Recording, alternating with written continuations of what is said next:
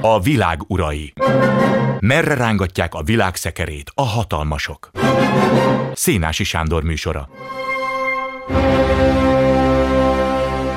Ma esti vendégünk Bendarzsaszi Anton, a posztszovjet térség szakértője, az Ökonomusz Gazdaságkutató Alapítvány szakmai igazgatója. Jó estét kívánok! Jó estét kívánok! Két évvel ezelőtt, tehát majdnem napra pontosan tört ki, de nem ez egy eufemizmus, indított el Putyin a háborúját Ukrajna ellen. Én megpróbáltam mindenféle anyagokat összeszedni, de rájöttem, hogy ezek nem tükrözik vissza a mi akkori megdöbbenésünket vagy hangulatunkat, mert heteken keresztül, amikor folyt az orosz sereg fölvonulása az ukrán határok mentén, akkor embert nem lehetett találni, aki azt mondta, hogy ebből háború lesz, bár állítólag az amerikai hírszerzés, meg talán a brit célozgatott erre, de talán a ukránok maguk sem hitték el. És aztán én erre emlékszem, hogy kutyát sétáltattam éppen, amikor ránéztem a telefonra, és mondom, hogy megtörtént. Ön hol volt akkor? Um, nagyon érdekes, hogy én, én sem hittem egészen február 21-ig, amikor és ugye összeült az orosz biztonsági tanács, és, és ugye akkor elismerték, hogy pontosabban bejelentették, hogy a két szeparatista, úgynevezett szeparatista köztársaságot, Donetszki népköztársaságot és Luhanszki népköztársaságot, amelyek egyébként is orosz kontroll alatt voltak, hogy azt elismerik független szuverén országoknak, és ez ugye három nappal a háború kitörés, kitörés előtt volt, és én, én akkor, bennem akkor tudosodott, hogy Oroszország Ukrajna megtámadására készül, most már biztos. De ugye abban nem voltam biztos, hogy ez mikor fog bekövetkezni, és, és hogyan és hát nem biztos, hogy ide való, de én nagyon szeretem a stratégiai társas játékokat, és van egy stratégiai játék klubunk, minden szerdán játszunk, és szerdán este egészen hajnalig, vagy legalábbis nagyon késő éjszakában nyúlóan társasoztunk, és amikor hazamentem, akkor volt bennem egy ilyen nagyon, nagyon rossz érzés, és nem is nagyon tudtam aludni, és egy-két órára rá pedig kaptam a, az első üzenetet, fel vagyok iratkozva Telegramon mindenféle orosz, ukrán, nemzetközi ilyen csatornákra, és, és hát ugye híreket azon keresztül figyelem, és jött az első üzenet, hogy az orosz hadsereg átlépte az ukrán határokat, és bele is égett a, a, a szemembe az a, az a kép, a, ahogy a határkerítés le van döntve, és harckocsi nyomok vezetnek ukrán területek belseje felé. A határőrs, a, a, az a házikó vagy épület, ahol a határőrség helyezkedik el, az pedig, az pedig szét van lőve. Úgyhogy így, így indult a, a, az a nap számomra, amikor amikor Oroszország megtámadta Ukrajnát, és egyébként nem, nem is tudtam aludni, és rövidesen hívtak is valamelyik televízió csatornát, hogy akkor kommentáljam, hogy pontosan mi történik. Nehéz lehetett kommentálni, mert ön is abba a generációba tartozik, több ilyen generáció van, amelyik békébe született, és békében élt, és soha nem hitte volna el, hogy Európában lesz még háború. Ö, igenis, meg nem is. Ö, ugye volt egy precedens Oroszország részéről, amikor 2014-ben meg, megszállt ugye a Krimi félszigetet, és a maga a Krim félsziget megszállás az, az vértelenül zajlott, az orosz katonák lényegében pillanatok alatt, órák alatt kontrolljuk alá vonták a legfontosabb stratégiai célpontokat, és az ukrán katonák pedig megadták magukat. De utána ugye Ukrajna keleti részében viszont véres harcok bontakoztak ki, tehát az már egy, egy jövendő háború hírnökének is nevezhető volt, és egyáltalán nem véletlen, hogy Európa amely egészen a Krimfélsziget megszállásaig nem vette teljesen komolyan a, a védelmi politikáját, azután kezdett több forrás, több erőforrás szentelni a védelem politikának. Ugye Magyarországon is a, a védelmi program, a védelmi fejlesztések a Krímfélsziget után indultak, hogy 2015-16-ban kerültek bejelentésre a nagy beruházások, tehát valószínűleg 2014 az európai döntéshozók számára is egy fordulópont volt, amikor komolyan vették Oroszországot, mint akár Európa integritását veszélyeztető hatalmat. Azt mondták akkor, hogy Ukrajnának, ha maga magára marad, akkor egy hete van, és úgy tudom, hogy Putyin is körülbelül ezzel az időtartammal számolt, és hát akkor még nem voltak nyugati katonai eszközökben az országban, és valami egészen elképesztő ellenállás, dű, kitartás jelent meg, valami olyan összefogottság, amiről aztán azt mondták az okos emberek, hogy hát akkor tessék, most kovácsolódik ki az igazi ukrán nemzet ebben a háborúban. Ezt le lehet írni, ezt, a, ezt az érzést, mert amit mi Ukrajnáról addig gondoltunk, ha egyáltalán gondoltunk bármit is, hogy rettentő korrupt ország, hogy nagyon szegény, óriási területű, gyakorlatilag a történelem viharainak megfelelően van egy ilyen nyugatos része, meg van egy nagy keleti része, ezek állandó harcban állnak egymással, mint egy nagyon sok országban, és hát gyakorlatilag olyan kevert lakosságú országról van szó, ahol az, hogy valaki oroszul szólal meg, vagy ukrán, az tökéletesen mindegy. Tehát a dolgok meglehetősen összefolytak. És akkor jön valami, ami egy ilyen nagyon kemény, határozott nem. Hogy ezek mi vagyunk, és nem adjuk meg magunkat. Hát ha a kérdés úgy szól, hogy összekovácsolódott-e az ukrán nemzet a háború után, azt gondolom, hogy ez egy folyamat volt, amely 90-es években indult, nagyon lassan indult, ugye előtte a szovjet korszakban az ukrán kultúrát, az ukrán nyelvet hát erőteljesen elnyomták, ahogy egyébként más Szovjetunió kötelékébe tartozó tagállamok helyi kultúráját is, hiszen egy ilyen nagy, nagy, nagy testvér koncepció, nagy testvér persze Oroszország koncepció mellett minden más szláv eh, nép az, az inkább hátrányba volt ezzel szemben.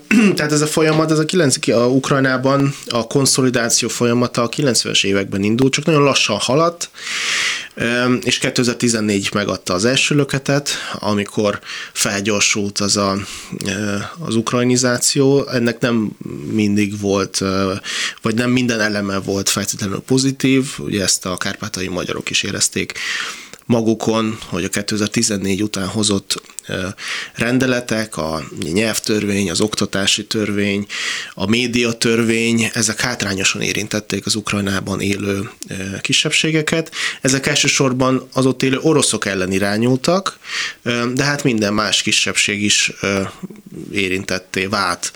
Románok emiatt. is, ugye? Tehát a románok, is, románok lengyelek, igen.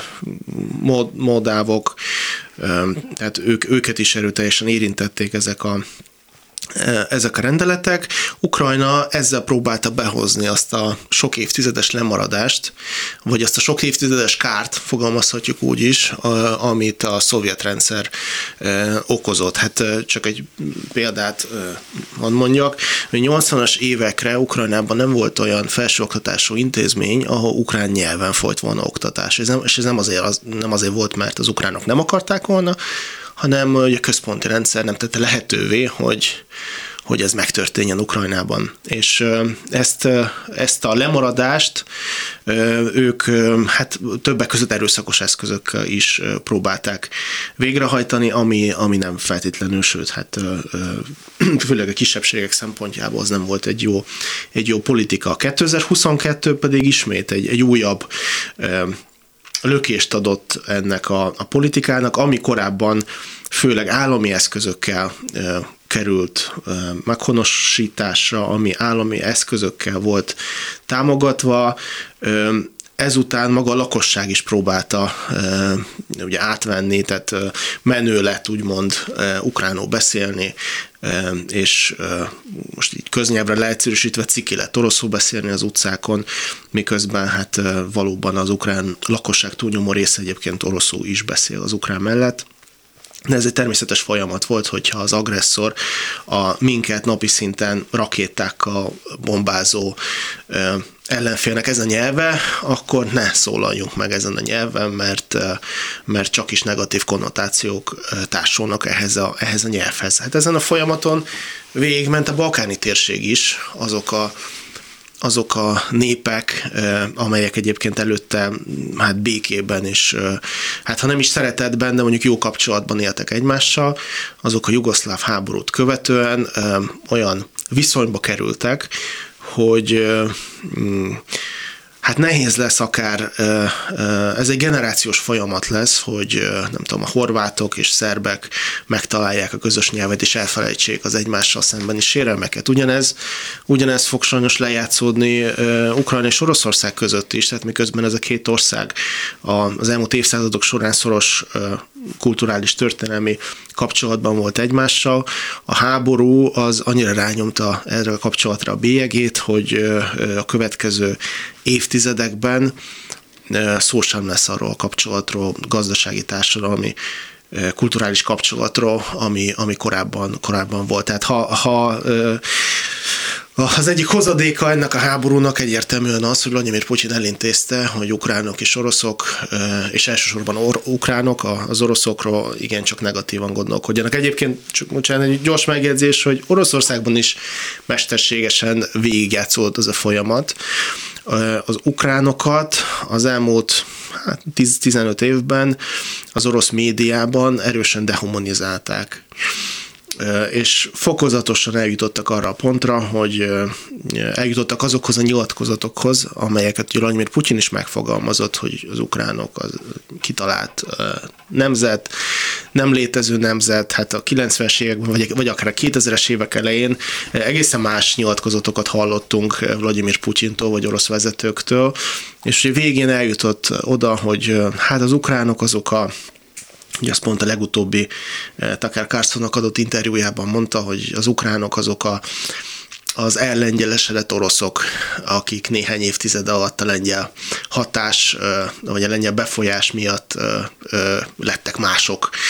Most ezt a, ezt a fajta nézetet, illetve azt, hogy Ukrajna egy bukott állam, egy működésképtelen állam, egy korrupt állam, ezt az orosz média legalább a 2010-es évek eleje óta folyamatosan hangoztatja, erősíti, beleértve azt, hogy az ukránok egyébként az oroszok egy, egy ilyen rokon, kis testvér népe, amely nem rendelkezik saját kulturális és nyelvi identitással, és sokkal jobb helyük lenne, hogyha, hogyha Oroszország részeivé válnának.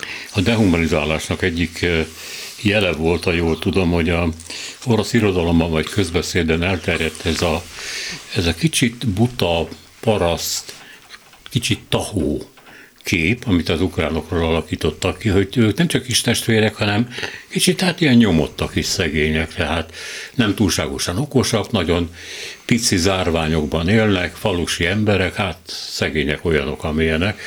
Tehát valamilyen felsőbbrendűség is elég gyorsan abszolút, kialakult. Abszolút, hát hogyha egy egy nagy birodalom mondjuk vezető központi népcsoportja vagyunk, akkor, akkor erre a központi vezetőszerepben lévő népcsoportra abszolút jellemző, hogy mindenki más, más aki a birodalmon belül van, azt, azt lenézik és, és alsóbrendűnek minősítik. Ez abszolút jelen volt a, a cári birodalomban is, amelynek a, a részévé váltak a, az ukrán területek a 17. századtól kezdve. És hát mondok többet egyébként az orosz nyelvhasználatban, az ukránokat nem ukránoknak hívták nagyon sokáig, hanem maloroszi kisoroszok.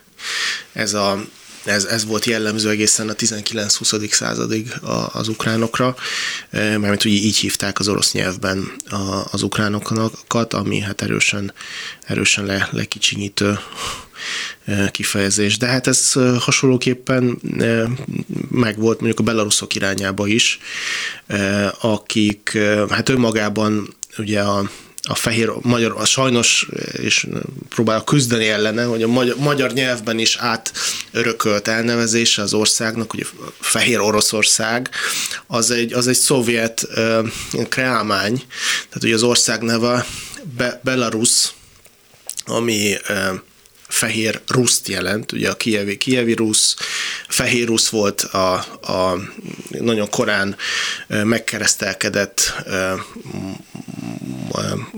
fejedelmi terület, ami, ami ugye markánsan próbálta szembeállítani magát a, a pogány, a nem megkeresztelkedett pogány területekkel, minden nem akarok belemenni a történelmi részletekbe, csak hogy az oroszok ott is kreáltak egy, egy, egy elnevezést, hogy az nem rusz, az, az igazából Oroszország, tehát a Be, Be, Belarus, a Belarus helyett az oroszban is Belorusszia lett, ami, ami, ami, amivel ugye a, a nyelvben is azonnal hozzákapcsolták a Belarus Oroszországhoz, hogy az csak egy, egy másfajta Oroszország, egy másik Oroszország, de igazából az is egy e, orosz tőből e, fakadó kreálmány, beleértve a, a, a belaruszokat is, mint, mint népet. Hát ugyanezt, ugyanezt csinálták Ukrajnával is, és az ukrán néppel is. Minden mi vagyunk, csak néha kicsit átöltözünk másik ruhába. Van itt egy fontos dolog, én nem akarok végigmenni a háború minden részletén, mert ezeket naponta beszéljük meg. Azt gondoltam, hogy arról beszéljünk, amiről kevesebb szó esik, hogy amiről a közvélemény nincs meggyőződve, vagy nincs igazából tudatában annak, hogy mit kell gondolnia. Ez pedig az, amit polgárháborúnak, vagy polgárháborús helyzetnek hívunk, vagy hívtunk, Kelet-Ukrajnában. Ez azért fontos, mert Putyinék ugye rengeteg érvet soroltak fel, hogy miért kell megtámadni Ukrajnát, mert nácik, mert tulajdonképpen oroszok, bár ebből nem értem, hogy miért következik a támadás, na mindegy, meg kell a lelküket menteni, és hát mert oroszokat gyilkolnak kelet Ukrajnában. Most ott tényleg voltak összecsapások, egy adott időszakban nem is kevés. Azt szokták mondani, hogy ez egy unprovoked war, tehát nem kiprovokált háború. De Putyinek azt mondják, hogy ez nem igaz, mert az ukránok ezt a háborút kiprovokálták azzal, amit Kelet-Ukrajnában műveltek az oroszokkal. Mi az, amiről erről tudható és elmondható? Nem tudom, mennyire akarunk belemenni a történelmi folyamatokba, hogy ahogy a Krímfélsziget is, úgy Kelet-Ukrajna is az elmúlt egy évszázad során az elmúlt év, egy évszázad során került oda sok ö, ö, orosz vagy orosz nemzetűségű ö, ember egyébként, előtte nem, nem ez jellemezte ezeket a területeket. A, Ugye a Krím-félszigeten még az 1920-as években egyértelműen a krími tatárok és az ukránok voltak többségben, és fokozatosan kezdtek a sztálini politika során oda költöztetni oroszokat, mert fölismerve a Krím-félsziget stratégiai jelentőségét, majd pedig ugye a krími tatárokat miután elköltöztették a kollektív bűnösség egyében 1900 44 után, azután pedig egyértelműen orosz többség alakult ki, amit most is látunk. Kelet-ukrán területeken pedig az industrializáció következtében ezek voltak, ugye ezek erőforrásokban nagyon gazdag területek, és a sztálini iparosodási politika során ezekre a területekre nagy hangsúly jutott, a szovjet gyárak egy jelentős része ott Kelet-Ukrajnában létesült, ehhez sok munkásra volt szükség, és Szovjetunió szerte hoztak oda munkásokat, nem csak oroszokat, hanem kazakokat, belaruszokat, és az orosz nyelv lett a közös nyelv, a közös platform, amin, amin ők beszéltek ott. Másrészt pedig a második világháború után Ukrajna igencsak megszenvedte a második világháborút, ugye elsősorban a férfi lakosság, és az ő pótlásokra, az iparosítási program folytatására ugye megint csak sok munkaerőre volt szükség, így került pedig ismét csak Kelet-Ukrajnába rengeteg, rengeteg orosz.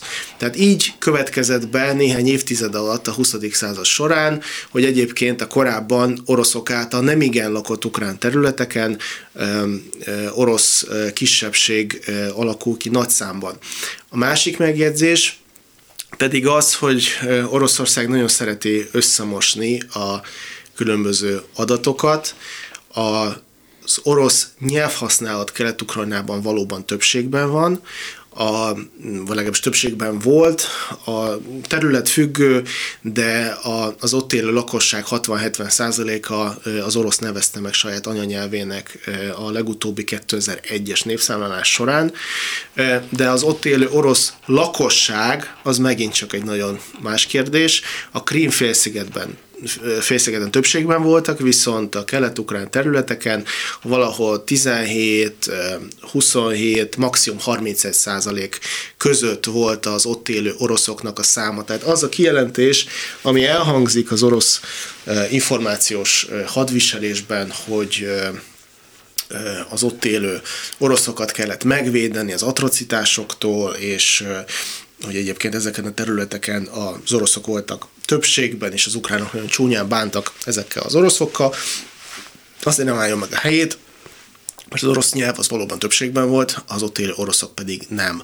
És a háború 2014 előtti Ukrajnában, ugye pont érintettünk a beszélgetés elején, hogy 2014-ben, 14 után sorban hoztak olyan rendeleteket, amelyek kedvezőtlenül érintették többek között az orosz kisebbségeket is, de ez már azután született, hogy Kelet-Ukrajnában kirobbantak harcok, és többek között erre is válaszó voltak ezek a rendeletek, hogy egyébként Oroszország beavatkozik Krimfélszigeten, Kelet-Ukrajnában, akkor meg kell védeni az ukrán nyelvet, az ukrán kultúrát az orosz befolyással szemben, mert lám-lám az oroszok szép lassan fel fognak bennünket falni.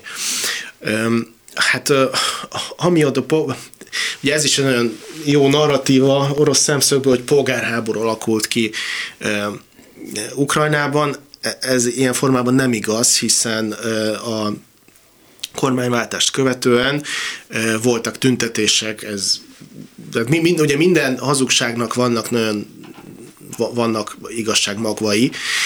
Voltak tüntetések, voltak az ország keleti részében valóban voltak elégedetlenek, akiknek nem tetszett a Janukovics, Viktor Janukovicsnak a, a, az előzés, az elkergetése és a, a, egy nyugatbarát kormánynak a, a hatalomra kerülése. Elsősorban azért egyébként, mert a Viktor Janukovics ezt a Donbasszi klánt képviselte. Ukrajnában oligarchikus klánok vannak, ők az elmúlt 30 évben, legalábbis egészen 2014-ig ezek az oligarchikus klánok voltak nagy befolyása az ukrán politikára nézve, és kialakultak különböző Dniprói klánok, nem tudom, Dombaszi klánok, akik, akik nagy befolyásra tudtak szert a politikában, és Viktor Janukovics, ő ennek a keleti klánnak volt a, a vezetője, és hát az ő elkergetése a sokaknak nem tetszett valóban. De hát a tüntetések magában nem vezetnek polgárháborúhoz, hogyha nem jelennek meg Kelet-Ukrajnában 2014 március-áprilisában orosz külső hírszerzésnek a, a tisztjei, akik katonákat és fegyvereket hoznak, és, és az embereket arra hergelik, hogy foglalják el fegyveres eszközökkel a helyi adminisztráció, adminisztrációs épületeket, a helyi városvezetéseket, akkor, akkor semmi nem történik. És, de miután az megtörtént, akkor minden ország számára egy teljesen evidens, egyértelmű válasz született abban a helyzetben, hogyha úgymond terroristák fegyveresen foglalják el a város adminisztrációkat, akkor ezeket a terroristákat onnan onnan el kell tüntetni. Tehát, hogyha a Magyarországon egy, egy másik hatalom beküldi a saját hírszerzőit fegyveres eszközökkel, és elfoglalja nem tudom, Szeged vagy Debrecen városházát, akkor a magyar hatalom egyetlen adekvát válasz erre az lenne, hogy beküldi a katonaságot, és megpróbálja ezeket a fegyveres csoportokat onnan elűzni, felszámolni. És hogy így, így robbantak ki 2014 március, április, májusában a harcok Kelet-Ukrajnában, amit, ami egyébként, hogyha nincs a kelet-ukrán szeparatisták mellett orosz segítség, katonai eszközök formájában, fegyverek formájában, katonák formájában, akkor, akkor abból ugye nincs semmi, és nem történik eh, eh, szeparáció, nem történik eh, területi kontroll elvesztése ukrán részről. Tehát itt egy egyértelmű katonai beavatkozást láttunk egy másik hatalom részéről Kelet-Ukrajnában. Volt, volt ennek, volt egy bizonyos táptalaj, tehát a lakosság egy része valóban elégedetlen volt a politikai változásokkal, de ha nem avatkozik be katonailag egy másik hatalom a szomszédja területén, akkor még ugye nem közvetlenül, hanem közvetett módon nem ismerték el ezt a beavatkozást, és mikor beazonosították, hogy hát azok ott bizony orosz katonák, akkor ugye a válasz az volt, hogy önkéntesnek mentek Kelet-Ukrajnába. Szabadságon voltak, és ráértek. Pontosan, így, így van. Tehát, hogyha ez nem történik meg, akkor, akkor nem, is, nem is került volna sor, nem tudom, Minszki megállapodásokra 2014. szeptemberében, vagy 2015. februárjában, és nem került volna sor arra sem, hogy az ukrán hadsereg, kelet-ukrán saját területeket lő katonai eszközökkel. A másik, ami folyamatosan előkerül, és itt is van némi zavar, ezt tudnék, hogy a nyugat mennyi, mennyire és milyen mértékben felelős ezért a háborúért. E, úgy értem, hogy az világos volt, hogy amikor a Szovjetunió összeomlott, akkor e, elkezdték úgy kicsit körbevenni a régi szovjet területeket, tehát például a közép-kelet-ázsiai köztársaságban amerikai támaszpontok jöttek létre. E, biztos ennek a visszaszorítási technikának voltak okai, de nyilvánvaló volt, hogy az oroszok ezt sokáig nem fogják tűrni, és hát a NATO nyomulása, előre törése volt az, ami állítólag kihúzta a gyufát Moszkvánál, ráadásul úgy, hogy előzetesen kapott valamiféle ígéreteket, mondom állítólag, arra, hogy Ukrajna nem lesz a NATO tagja, tehát nem lesz egy újabb határszakaszban a Oroszország határos a NATO-val. Nyugvópontra jutott ez a vita már azóta? Hát, ha, ha más szakértőket eh, szólaltat meg, akkor lehet, hogy ők egy más véleményeket fognak mondani. Én ebben a NATO fenyegetettség kérdésében egy egészen markáns állásponton vagyok, és ezen nem is, nem is fogok változtatni. A, mondom sorba, hogy három, három kérdés is szerepelt, a NATO terjeszkedés, a e, Oroszország fenyegetettség érzése, e, illetve érintem a 90-es években az esetleges ígéretek e, kérdését is a NATO terjeszkedéséről, vagy nem terjeszkedéséről. Ami ami a NATO terjeszkedését illeti, vagy kezdem a határokkal.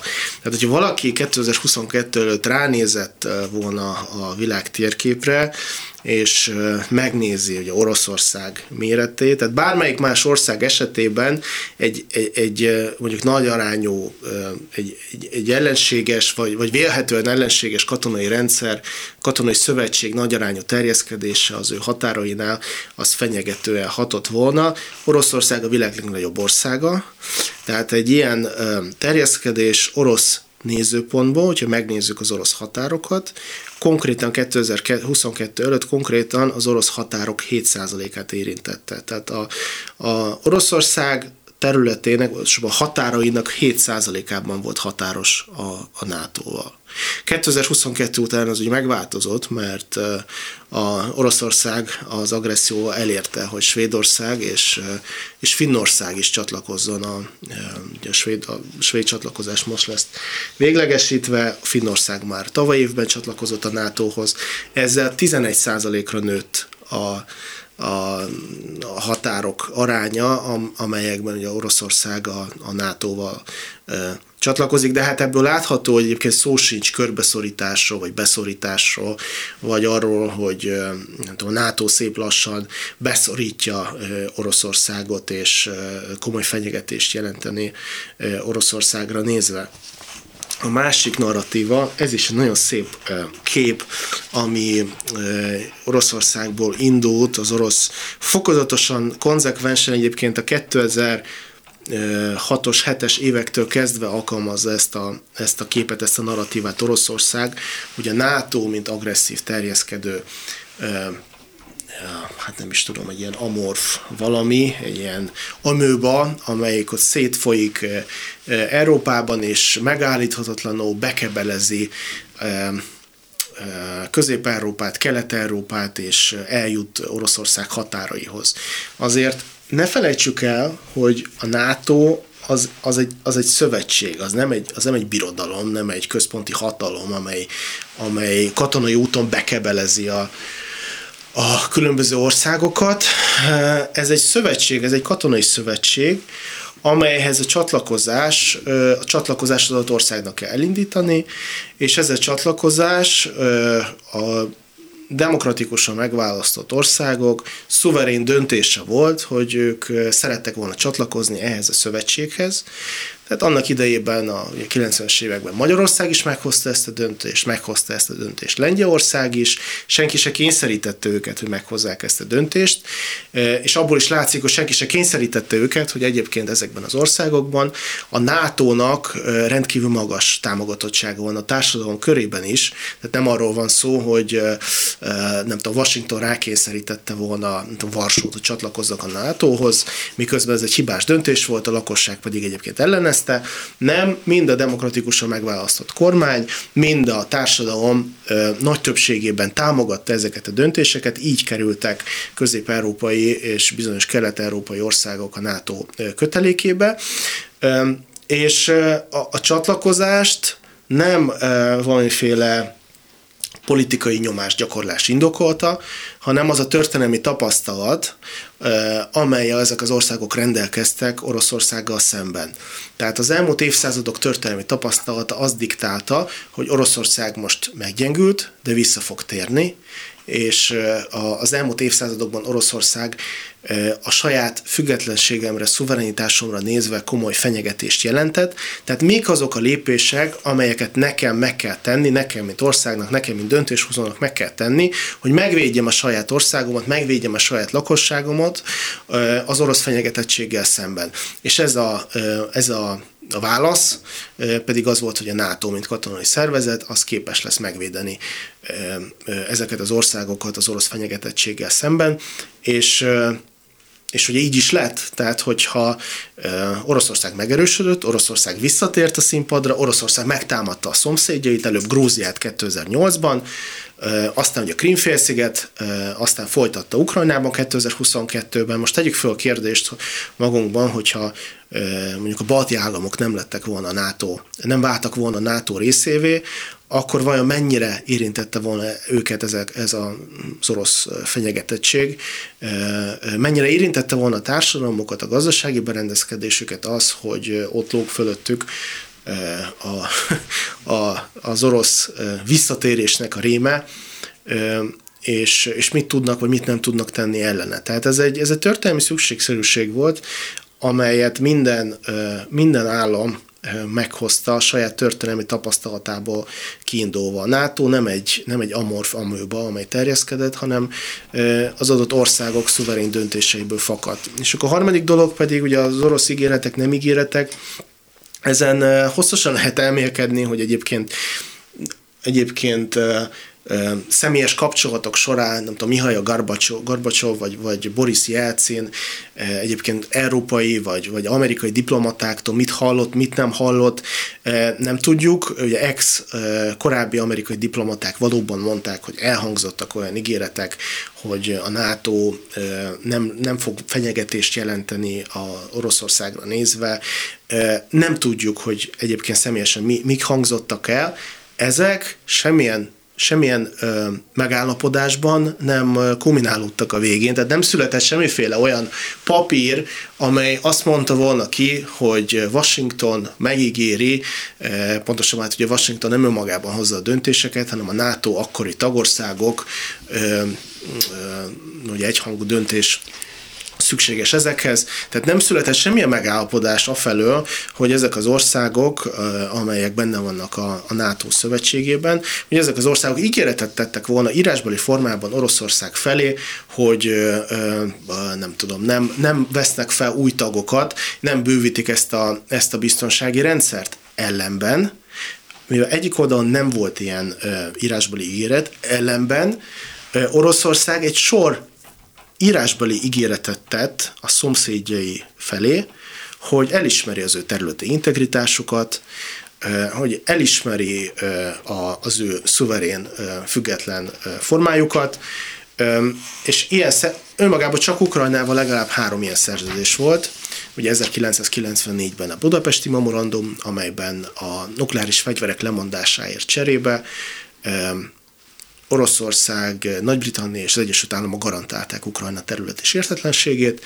Volt egy 1900 vagy 97-ben vagy 98-ban kötött ilyen jóbarátsági szerződés Oroszország és Ukrajna között, amelyben Oroszország ugyancsak elismerte Ukrajna területét, és azt mondta, hogy az Ukrajnával szemben semmilyen területi igényt nem támasztanak, és volt egy 1992-es Független Államok Szövetsége részeként kötött megállapodás, amelyben ugyancsak Oroszország elismerte, hogy a Független Államok közösségének minden tagját független szuverén országnak ismeri el, és, és semmilyen területi követelést nem támaszt feléjük. Tehát ezzel azt akarom mondani, hogy nagyon szép narratíva az, hogy voltak állítólag bizonyos ígéretek, amelyek aztán nem valósultak meg, amelyekre nincs semmiféle bizonyíték, még kevésbé nincs semmiféle írásbeli írásbeli megállapodás, miközben van egy sor másik megállapodás, amely viszont konkrét ígéret volt, és amelyeket Oroszország megszegett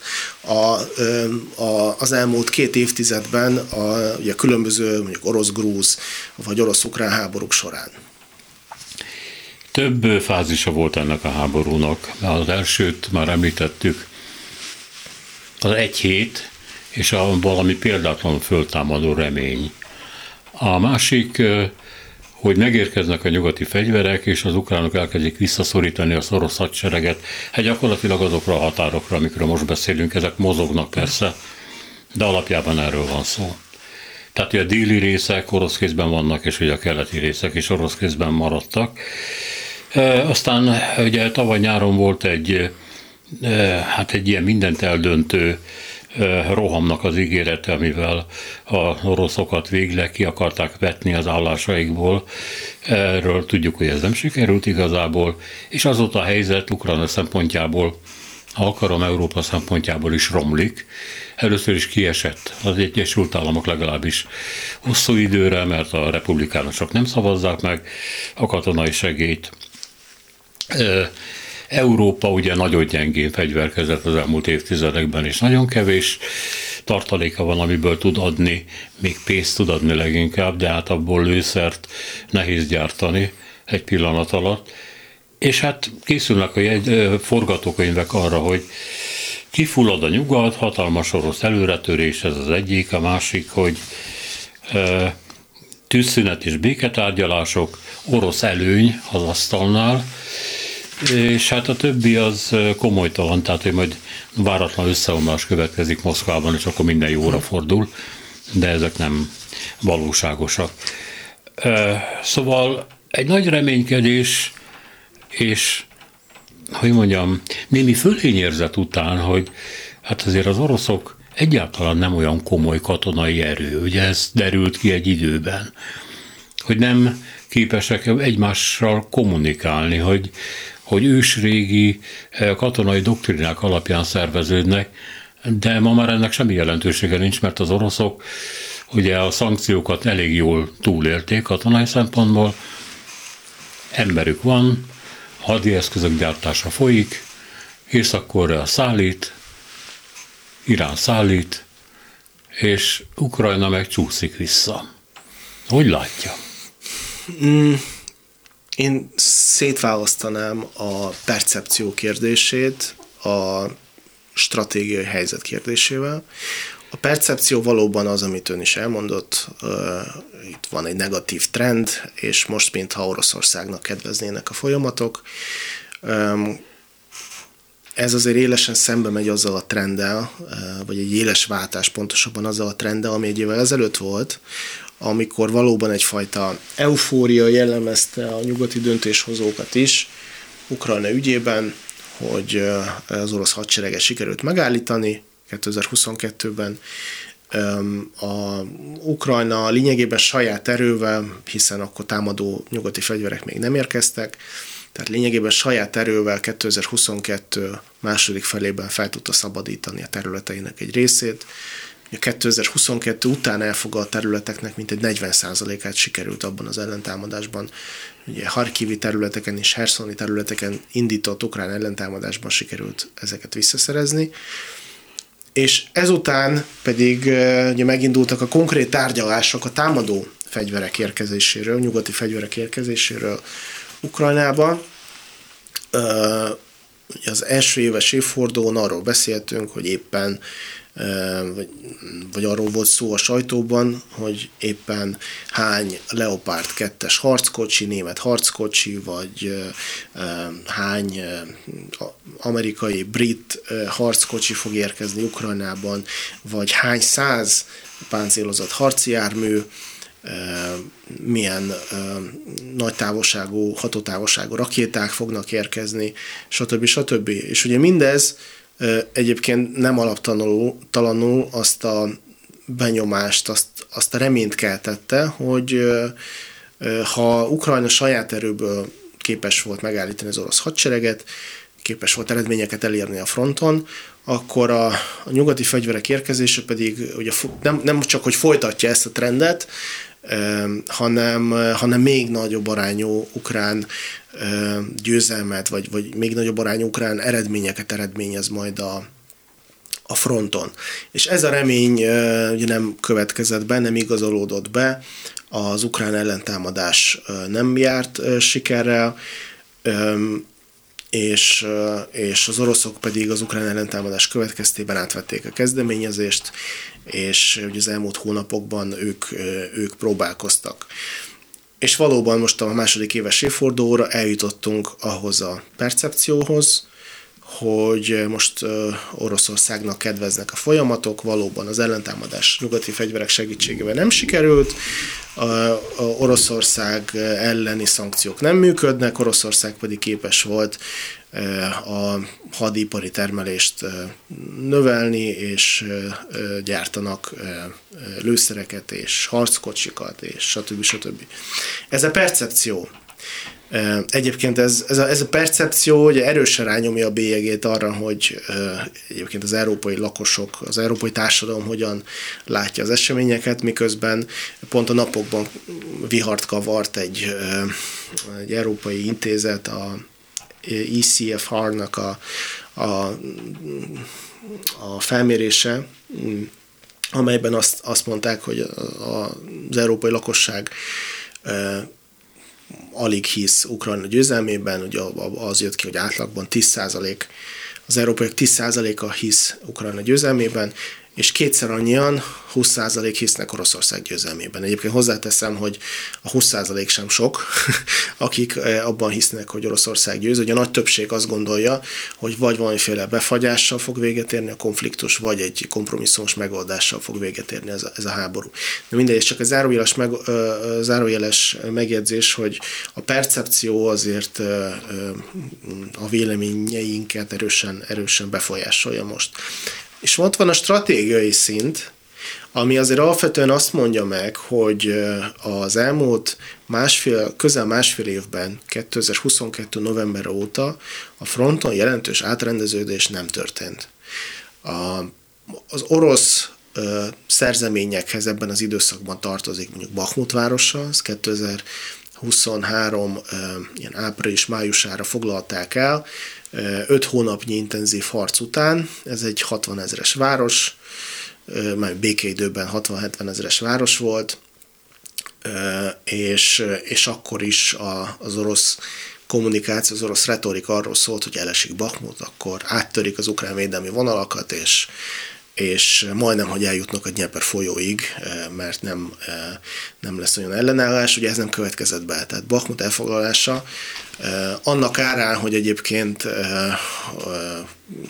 fél éven keresztül Bakhmut ostromával volt elfogalva az orosz hadsereg, semmilyen stratégiai eredményhez nem vezetett hozzá.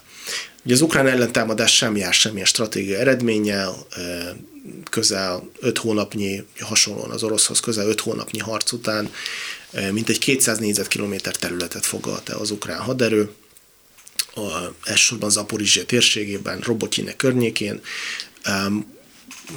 próbálták kommunikálni, mint eredményt, nem, nem volt nevezhető eredménynek. Aztán jött Oroszország, próbálták átvenni a kezdeményezést, és ugyancsak, hogyha valaki visszaemlékszik az orosz narratívára, szerencsére azért a hazai médiában abból nem sok szűrődött át, de az orosz az orosz főcímek 2023. október-novemberében arról szóltak, hogy az ukrán haderő kifáradt, a nyugat már nem támogatja Ukrajnát, vagy nem annyira támogatja Ukrajnát, és mivel kevés a lőszer, ki van fáradva az ukrán haderő, akkor most egy válasz, az orosz válasz a frontokon olyan lesz, mint kés a vajon, át fognak masírozni a kifáradt, megsebesült ukrán haderőn, és ugyancsak gyakorlatilag meg nem, meg, meg nem állnak a nyeperig. Ehhez képest, most vagyunk a február 2024. februárja végén Öt hónapnyi harcok után az oroszok egy másik ukrán kisváros foglalták el, Avgyívkát. Ez ugyanannyi időbe telt ennek az elfoglalása, mint annak idején Bakhmut, tehát öt hónapig előtte is ostromolták, de most az intenzív szakaszra gondolok, öt hónapig ostromolták, 30 ezeres békédőben 30 ezeres kisváros. Avgyívka, hogy valaki ránéz a térképre, nem valahol mélyen az ukrán védvonalak tövében van, nem valahol az ukrán hátországban van, hanem a légvonalban 13 kilométerre van Donetsk városától, amelyet az oroszok 2014 óta kontrollálják. Tehát most foglaltak el egy olyan külvárost, Donetsk külvárosát, amely, amely mindössze 13 kilométerre volt Donetsktől. Nagy harcok és nagy áldozatok árán különböző. Még az orosz források is több tízezeres, konkrétan 16 ezeres 16 ezer elesett katonáról, katonáról szólnak. Avgyívka elesése semmilyen formában nem fogja megváltoztatni a háború állását, a front állását, nem fogja eredményezni, hogy az oroszok áttörik a, a, az ukrán védelmet, és nem tudom, masíroznak tovább az ukrán hátország felé. Mindenesetre mindezzel csak azt akarom mondani, hogy taktikai jellegű sikerek vannak mindkét oldalon, tehát a percepció ellenére alapvetően az elmúlt másfél év eredménye az, hogy mindkét oldal 200 valány négyzetkilométernyi területet tudott elfogalni, ami, ami semmi, és semmilyen a háború semmilyen fordulattal nem tartogatott ebben a másfél évben, az elmúlt másfél évben, ami mondjuk az egyik vagy a másik félnek kedvezett volna, és ami azt mutatta volna, hogy itt valami eh, nagy átrendeződés vagy nagy változás történik a fronton. Tehát lényegében, hát ha nem is beszélünk állásháborúról, de egy olyan padhelyzetszerű, padhelyzetszerű helyzet következett be, eh, ami a jelenlegi viszonyok mellett inkább eh, inkább abba az irányba hat, hogy egyik fél sem tud eredményeket elérni, mert a katonai eszközök és az emberi erő tekintetében és a technológia tekintetében, tehát azért fontos megjegyezni, hogy Oroszország nagyon sokat tanult az elmúlt két évből, és azokat a hibákat, amelyeket a háború kezdetén vétettek, azokat kijavították. Többek között sokkal több hangsúlyt fektetnek most már ők is a drón hadviselésre, a drónok gyártásában is most már jól állnak. Tehát mindezek következtében egyfajta paritás állt be a front mindkét oldalán, és ebben a helyzetben, annak ellenére, hogy a percepcióban most úgy érezzük, hogy éppen nem Ukrajnának áll az ászló, de alapvetően egy, egy olyan helyzet állt be, amikor egyik fél sem tud jelentős eredményeket elérni. Ezen csak még egy zárójas megjegyzés, ezen változtathat az, hogyha Ukrajna valóban kifogy a, a lőszerekből, ez az a, a, a, a ami, amire ugye sokan utalnak. Nem tudjuk, hogy hogy, hogy ez a helyzet, vagy, vagy nem azért megy a riogatás, mert, mert ugye próbálják az amerikai döntéshozókat arra hát nem kényszeríteni, de, de arra bírni, hogy mielőbb szavazzák meg az újabb csomagot, hiszen egyébként más partnerek is szállítanak Ukrajnának lőszereket. Van tüzérségi lőszergyártás Ukrajnán belül is, nyilván nem olyan nagy mértékben, mint kellene. Az Európai Unió tavaly évben, tavaly márciusban egy millió tüzérségi lőszert ígért leszállítani Ukrajnának. Ebből a jelek szerint a fele fog megvalósulni. Tehát van lőszer szállítás, nyilván az amerikai támogatás lenne katonai szempontból leghangsúlyosabb. Ennek a kiesése vezethet komolyabb problémákhoz is Ukrajna számára a fronton, de egyelőre ennek a jelét nem látjuk, alapvetően egy padhelyzetszerű állapotokat látunk.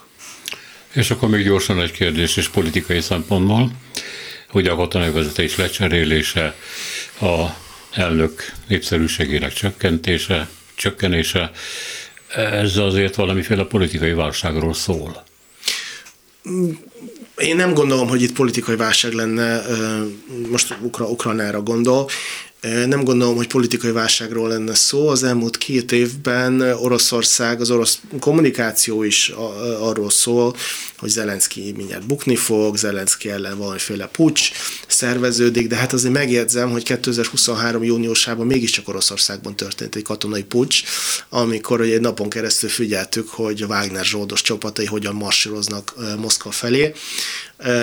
Ukrajnában Valóban, én azt gondolom, hogy Zaluzsny leváltása, a korábbi ukrán katonai parancsok leváltása nem volt egy jó döntés, ez egy politikailag motivált döntés volt, ami nem segítette Ukrajnát a fronton, nem, nem tartom egy jó döntésnek, de ez nem fog elvezetni semmiféle nem tudom, katonai pucshoz, vagy Zelenszky leváltásához, hiszen háborúban, honvédő háborúban az ország ilyenkor beáll a saját vezetője mögé, és még azokat a döntéseket is, amelyek nem feltétlenül szimpatikusak mindenkinek, ezeket a döntéseket is lenyeli annak érdekében, hogy egyébként megvédjék magukat a külső agresszióval szemben.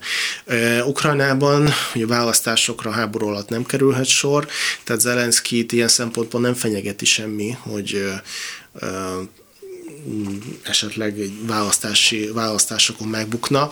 Egyébként, hogyha most lennének választások, még mindig torony magasan megnyerni azokat. Valóban a korábbi népszerűsége a háború kezdetén 90%-ra mérték, 90-92%-ra mérték, most 70% környékére vagy az alá csökkent, és ez egy csökkenő trend, tehát háborúban lévő ország, amely nem képes volt, nem volt még képes elérni a, a győzelmet, vagy pontosabban a annak a perspektíváját nem volt képes elérni, hogy hamarosan lezárulhat a konfliktus, hogy hamarosan győzhet az ország. Tehát ez, ez egy Zelenszky számára ez mindenképpen egy, egy csökkenő trend, az ő népszerűségi indexei tovább fognak romlani, de hát ez nem vezet semmiféle katonai pucshoz. Hát Európában teljesen természetes, hogy hatalommal lévő vezetőknél, nézzük meg, nem tudom, Joe, Joe, Joe Biden népszerűségi indexeit, hogy akár, nem tudom, 20, 20 valahány százalékos népszerűségen állnak. Ez nem vezet ahhoz, hogy Joe Biden-t megpucsolják a, a, a, az Egyesült Államokban. Tehát, és csak még egy gyors megjegyzés, hogy alapvetően azért háborúban lévő országokban történelmi példa, az emberek sajnos, vagy hát nem sajnos, nem a saját vezetőiket nem jutalmazzák a háború végén. Emlékezzünk vissza Winston Churchillre, aki hát alapvetően Anglia számára igencsak kedvező irányba alakította a háború kimenetelét, végén pedig ugye a választásokon viszont leváltották. Köszönöm szépen, hogy itt volt velünk. Bendezsevszki Anton, a posztszovjet térség szakértője volt a vendégünk az Ökonómusz Gazdaságkutató Alapítvány szakmai igazgatója. A műsort Selmeci János szerkesztette, a műsorvezető Szélási Sándor volt. Köszönjük a figyelmüket, minden jót!